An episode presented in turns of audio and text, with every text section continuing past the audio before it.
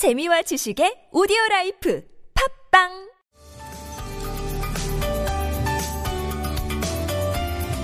어려운 경제 문제 나열에 그치지 않습니다. 대안을 모색하는 시간 10분 경제. 경제 전문가 김병권 소장과 함께합니다. 사회혁신 리서치랩의 김병권 소장 나오셨습니다. 어서 오십시오. 네, 안녕하십니까. 자, 서울 인구가 28년 만에 천만 명 선이 무너졌다. 이게 아주 중요한 뉴스로 다뤄졌는데 네. 그렇게 중요한 의미를 갖고 있습니까? 네, 그렇습니다. 이 서울시가 처음으로 인구 천만 명을 이제 널, 그 넘기면서 이 네. 글로벌 메가시티가 된 시점이 우리 올림픽이 열리던 1988년이었어요. 예. 네, 근데 그 후에 처음으로 이제 다시 천만 선 밑으로 떨어지게 되는 어, 상황인데요. 예, 예. 오늘 행정자치부가 공개한 주민등록 통계를 보면 5월 말 기준으로 엊그저께죠. 그 서울 주민등록 인구가 999만 5,784명 뭐 이렇게 네, 적게 됐으니까 네, 천만 명 네, 밑에 됐죠. 네, 네. 감소 속도도 빨라지고 있고요. 음. 그 결과 현재 서울 이 전국 인구에서 서울이 차지하는 비중이 20% 밑으로 떨어졌어요. 그러니까 예. 5분의 1이 안 된다는 얘기인데 네. 이 1992년에만 해도 전체 인구의 4분의 1이 서울을 살던 게 5분의 1 밑으로 음. 떨어졌고 이게 향후에 이제 서울시 인구 구조든 뭐 경제 사회적인 구조든 이- 상당한 영향을 줄 거라고 예상을 하고 있습니다. 음, 예. 그러면 이제 그 서울에서 다른 지역으로 이동을 했다 이렇게 봐야 되는 걸까요?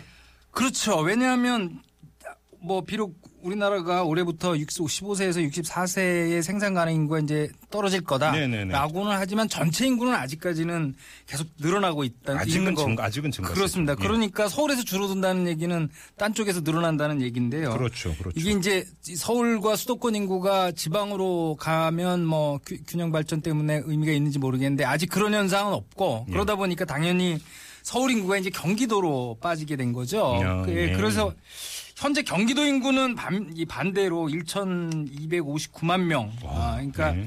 상당히 큰데요. 1259만 명. 그렇습니다. 예. 1992년만 해도 660만 명이어서 서울에 호호. 60% 정도밖에 안 됐는데 두 배로 뛰었네요. 그렇습니다. 예. 2천만 천만이 넘는 시점도 2003년부터였어요. 예, 서울보다 네. 상당히 늦었죠. 예. 여기 현재는 서울의 1.26배가 음. 됐고 네. 그러니까 이제 경제 규모, 인구 규모에서 명실상부하게 서울이 아니라 경기도가 1위가 됐어요. 예. 예, 역시 이유는 그 집값 대란, 전세 대란 이거라고 봐야 됩니까? 맞습니다. 예. 이 물론 이제 우리가 알고 있는 이제 저출산 현상 우리나라에 상당히 심각한 이것도 이제 서울 인구 감소에 일부 일부 영향을 주고는 있어요. 예. 이 보니까 음. 서울의 출생자 수가 2000년에 약 13만 명이었는데 최근에 8만 2천 명이라고 하니까 이것도 이제 줄어들고 있기는 하죠. 음. 예. 하지만 이제 가장 큰 원인은 뭐 말씀하신 대로 네. 이 높은 주거비 때문인데요. 예. 그 실제로 지난해 순유출 인구 가운데 집 때문에 서울을 뜬다 이렇게 아, 대답한 사람이 61.8%나 예, 예. 되었다는 거고요. 이게 압도적이군요. 예, 네. 서울에서 경기도로 이제 이사를 가면 전입 신고라는 걸 하지 않습니까? 그렇죠.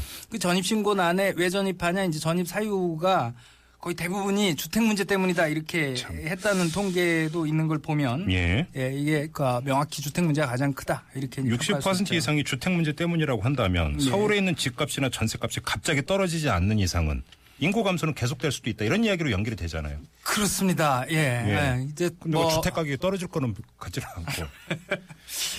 특히 그 이 지난해 주택 가격 매매 가격하고 전세 가격이 많이 올랐습니다. 예. 예. 를 들어서 지난해 이 주- 서울시 주택 그 매매 가격은 약 3에서 5% 정도 올랐고 음. 전세 가격이 이제 더 문제인데요. 예. 예, 전세 가격은 지난해 아파트 기준으로 서울에서 약 8% 그러니까 매매 가격이 거의 두 배 정도 올랐거든요. 예. 그러다 보니까 전세 가격 대비 이 매매 가격이 거의 전세 가격이 78%가 넘 78, 5% 5%가 예. 넘는 건데 예. 이를테면 어, 1억짜리 집이면 전세 가격은 7,500만 원이라는 소리잖아요. 그렇죠. 예. 이게 이제 성북 같은 경우는 84%가 넘었고 예. 이, 이게 2008년만 하더라도 40%가 안 된 걸 보면 굉장히 예. 전세 가격이 예. 많이 올랐지 않습니까? 네네. 어제 말씀드린 대로 우리나라 지금 물가가 1, 2%밖에 안 되고 음. 소득은 줄어든다고 말씀을 드렸는데 예. 근데 전세 가격이 8% 이상씩 오른다면 사실은 웬만한 아, 서민들은 그걸 감당해내기가 어렵다는 건 명확하죠. 예. 음. 그런데 이제 서울시 전체 인구가 감소한다는 점도 있지만 또 하나는 서울시 인구의 구성이 어떻게 되느냐 이것도 중요한 문제잖아요. 예, 그렇습니다. 예, 그러니까 이제 전체 숫자뿐만 아니라 내부의 이 질적인 구조도 예를 들어서 뭐 예, 경제 활동 인구가 많으냐 아니면 노령 인구가 많으냐. 그렇습니다. 이게 상당히 변화가 되고 있는 예, 걸로 예. 나와 있는데요. 예. 이 특히 이 경제 활동은 상당히 활발하지만 이제 아직은 이렇게 연수가 안 돼서 이 집값을 장만할 목돈은 못 가지고 있는 이제 계층이 30대에서 이제 40대 초반까지라고 보지 않습니까? 예, 예, 예. 이 주로 이쪽 연령대 분들이 이제 어, 서울을 떠나서 경기도로 이사 가는 그렇죠, 확률이 굉장히 그렇죠. 높아졌다는 예, 예, 건데요. 예. 이 전체 유출 인구 중에서 3, 40대가 53%가 된게 절반이 넘었죠. 예. 반면에 이게 50대 이상 인구는 서울 인구가 오히려 늘고 있는 현상이 목격되고 오히려 있고요. 이제 그동안 이제 벌어온 거 가지고 주택 한 채 이제 장만한 분들 그렇습니다. 이런 분들이 예, 계시니까 그러다 예. 보니까 대한민국 전체가 이제 이 고령화가 되는데 서울이 상대적으로 좀 빠르게 서울 그이 고령화가 되면서 서울시의 그 음. 야. 음. 이 사회 정책이나 이런 것들을 좀 바꿔야 될 상황까지도 지금 생각해봐야 되는 게 아닐까 싶어요. 그렇게 예. 되겠네요. 알겠습니다. 아무튼 근데 좀 종합 정리를 해야 되는 게 서울시의 인구가 감소한다. 그럼 그것이 서울시에 어떤 영향을 미치게 되는 겁니까?